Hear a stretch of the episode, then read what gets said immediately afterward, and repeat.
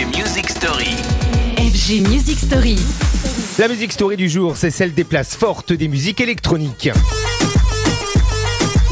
New York, Londres, Paris, Berlin, principales villes qui nous viennent en tête quand on pense à l'électro à l'échelle mondiale. Mais les temps ont changé et de nouveaux épicentres se sont créés. On a parlé de l'Afrique du Sud euh, il y a quelques jours, on va évoquer le Brésil prochainement, mais aujourd'hui c'est l'électro du pourtour méditerranéen qui nous intéresse. Une scène ultra créative de Rabat au Caire en passant par Tel Aviv. Un brassage musical qu'incarne à merveille par exemple Aminka, le célèbre DJ marocain.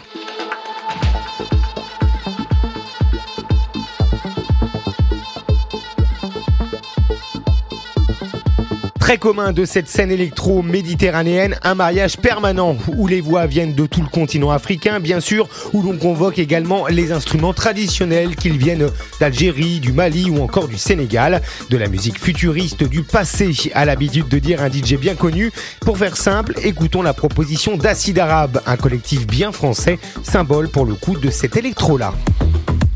ليلى ليلى صباح وحشية ليلى نقصت المترو ديريكسيون 18 نسمع لك كاسيت وفاجي شوية غمالة غما جيتي تزيديني انتي ونهار اللي لقيتك في المجونطة Une musique qui rassemble et qui brasse les origines par les temps qui courent. Mieux vaut retenir cette image-là, d'autant plus qu'il faut retenir qu'Israël et le Liban sont des pays très électro avec euh, notamment une très belle scène tech house. Demain, on prendra la direction des États-Unis dans la prochaine Music Story. Retrouvez les FG Music Story En podcast sur radiofg.com.